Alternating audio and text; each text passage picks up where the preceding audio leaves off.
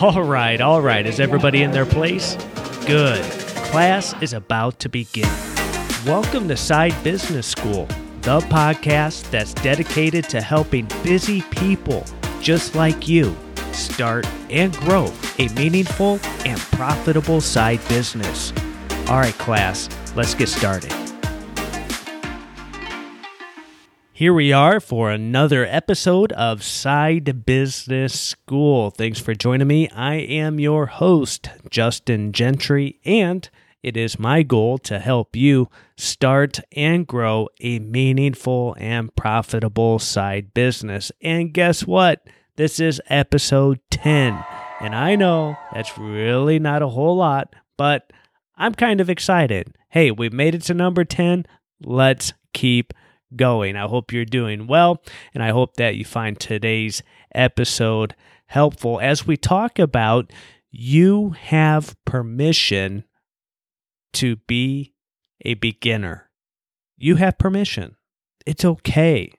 It takes time to build something, a side business that matters. You have permission to be a beginner. And with that in mind, I want us to focus on this quotation for the day. Now it comes from the Bible, 1 John chapter 4 and verse 18. Because a lot of beginners deal with fear. So I love this quotation as it ties into what we're talking about today. And it says that there is no fear in love, but perfect love cast out fear. Fear does not have to reside continuously.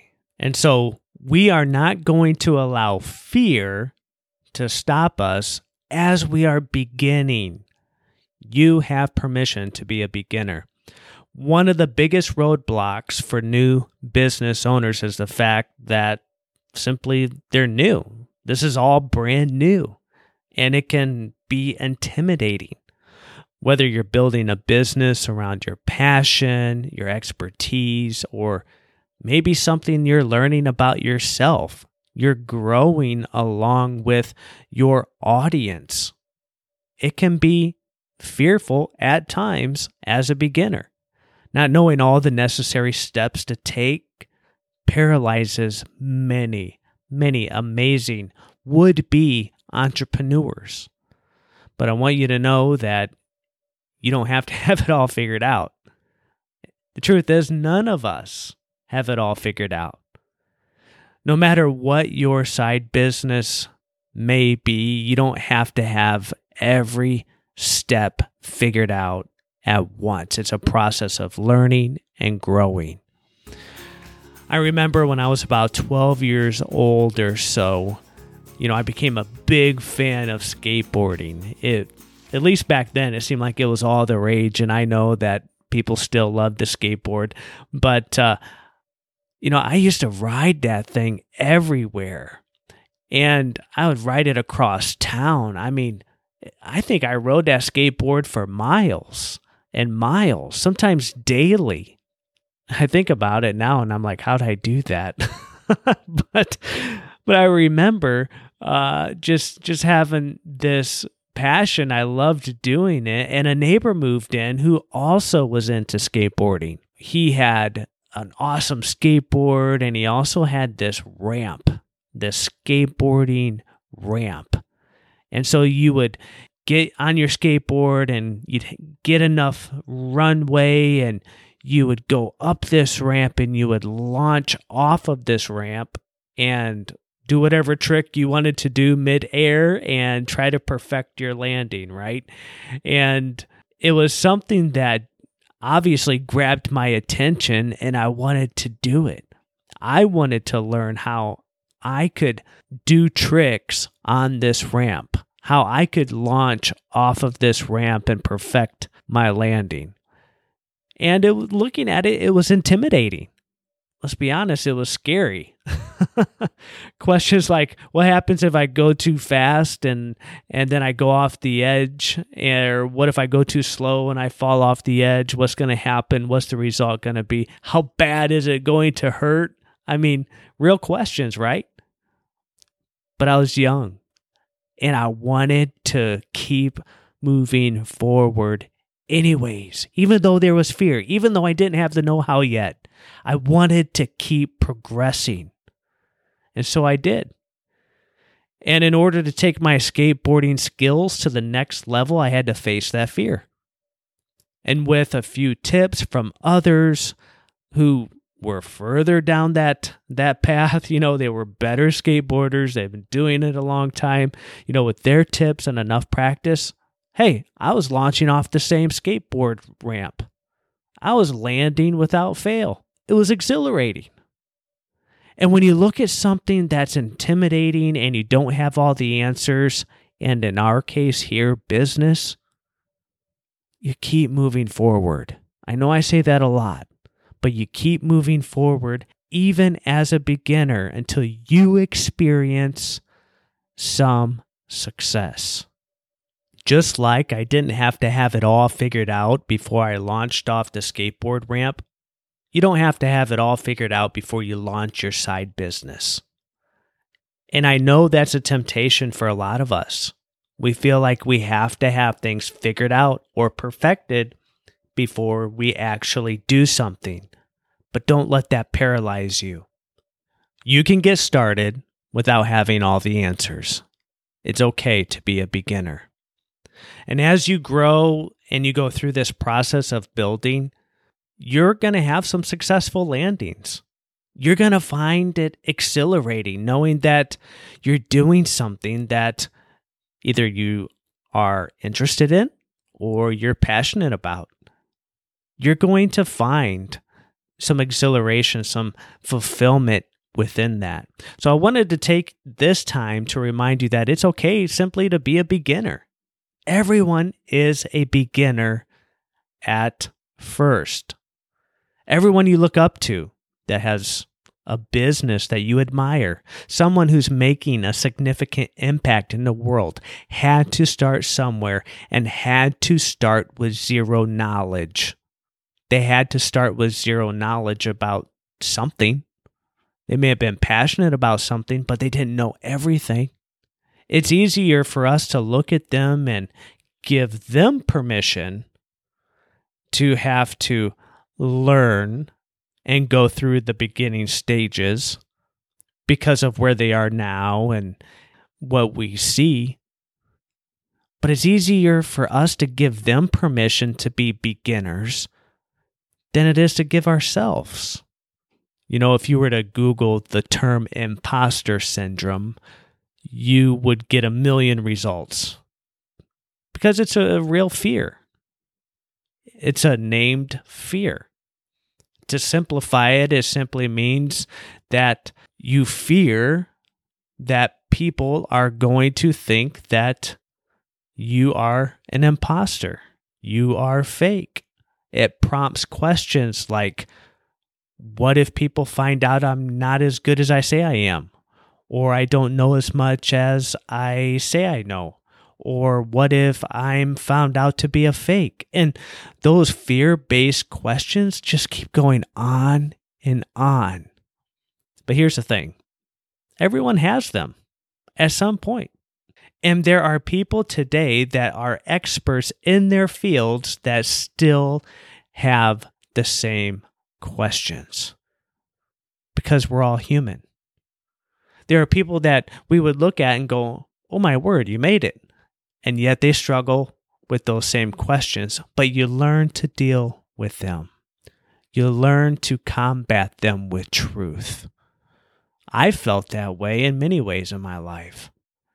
Whether I was out knocking on doors as a as a young 20 year old building my painting business, or when I was a young man standing in front of a large crowd speaking everyone starts as a beginner. And they move from beginner through the necessary stages to mastery. They get to the point to where they need to be. Or they get to the point to where they focus on only what they need to focus on and then they have others help with other areas. So, with that being said, I want to give you a few simple tips to help you get started. as you are in the beginning phase of your business. First, avoid comparing yourself with others. If you're familiar with the Bible, you know that in the New Testament in First Corinthians, Paul tells them that comparing yourselves with others is not wise. It's just not a wise thing to do. And it can be a trap. We see someone else, they're further along the journey than we are. They're experiencing the fruits of their labor. They have more friends, more property, more influence, more toys, whatever it may be. They're just further down the path. They have more of fill in the blank. But here's the thing it didn't happen overnight, it took them time. And in most cases, it took years to get to where they are in their life and business. It's only a few anomalies that in which it happens overnight or or in 30 days, right? Where you become this quote unquote overnight success. We're we're not going to get duped by that idea here. We don't need to compare ourselves where we are at the beginning of our journey with somebody else who is experiencing their version of success towards the end of their journey or in the middle of their journey. We don't need to compare our beginning with their middle because we're at different stages of the process. When I was younger, and there were times when I would try to start a new business, I would get discouraged. I didn't see the results that I wanted. I didn't see the results fast enough. And being the kind of person that I am who has a lot of ideas, and if I'm not careful, uh, it can almost be a hindrance. But I have so many ideas, I'll move on to the next idea if things aren't happening fast enough. But that's not how you build a business. You have to be willing to put in the time and go through those initial stages. Just like those virtual mentors we may have, or leaders we admire, or real life mentors, it's going to take time to build the business. And especially for us, working a day job, building a side business, that's another component that is often overlooked the people that we're tempted to compare ourselves with, most of them are at a point to where that's all they get to focus on is doing what they love. We're not there yet. We will be, but we're not there yet, right? Right now, we have to make sure that uh, we're working the day job, paying the bills, getting dinner ready, getting the kids to school, and yeah, and the list goes on and on, right? So we can't compare ourselves with where they are, even though it's a temptation. We see the Facebook feed and we see the Instagram stories and we see the TikTok and we see we see all of the edited versions of life. But real life isn't Facebook. And right now, we need to focus on what is true and give ourselves the space we need to get started. And let's face it, comparing ourselves with others makes us feel awful. I don't want to feel awful, do you? It makes us feel terrible sometimes if we're not careful. Makes us feel defeated. Sometimes it even makes us want to give up and say, I'm never going to be what they are. I'm never going to make it to where they are. Listen, that's a trap. That is just a trap to get you to stop. And we're not going to get caught there. If you're consistent, you're wise, you play the long game, you're going to achieve the version of success that you want with your side business. All right, number two, give yourself time. Now, I know I mentioned some of this in the previous point, but I really need to drive this home. Give yourself some time. Building your significant side business will take time. We have to sit down sometimes and we have to ask ourselves are we willing to put in a year or two to see where this goes? Are we willing to put in the time necessary to explore this business venture? And when I say allow yourself time, I'm not just talking about time over overall for the business to grow. I'm even talking about allowing yourself the necessary time to learn the different parts of business. Because I don't know about you, but I didn't learn everything that I needed to know in school or college, or we're lifelong learners here. And so let's say, for example, that you're a master at playing the guitar you're clearly an expert in everyone else's mind around you. I mean, you could pick up a guitar and you could play virtually anything. And now you've decided that you want to teach others how to do that. Maybe you want to start an online business teaching others how to play the guitar. But there's a problem. You don't know anything about tech. You don't know how to develop a website. You don't know where to go for a website. You don't know how to create a course. You don't know how to start an email list. And the list goes on and on. There's different parts to the business. You may have this mastery in one particular area or be an expert, but there's other areas that are going to require time for you to learn.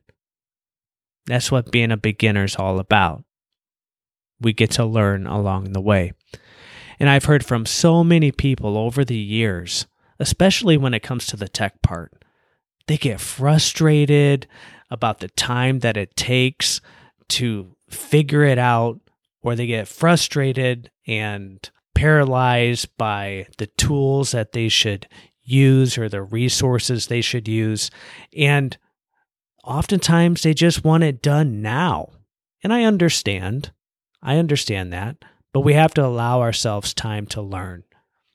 We have to allow ourselves time in these different areas that we don't know about. And when we're starting with a limited amount of time each week, we have to realize that it's going to take some grace and some perseverance and some patience and some time to build and achieve success. But it is possible and I believe that you can do it. Which leads me to remind you that BC Stack is approaching. If you've heard in the previous episodes, I've been talking about that. It's a gateway to resources from 65 entrepreneurs and creators that will help you build your side business.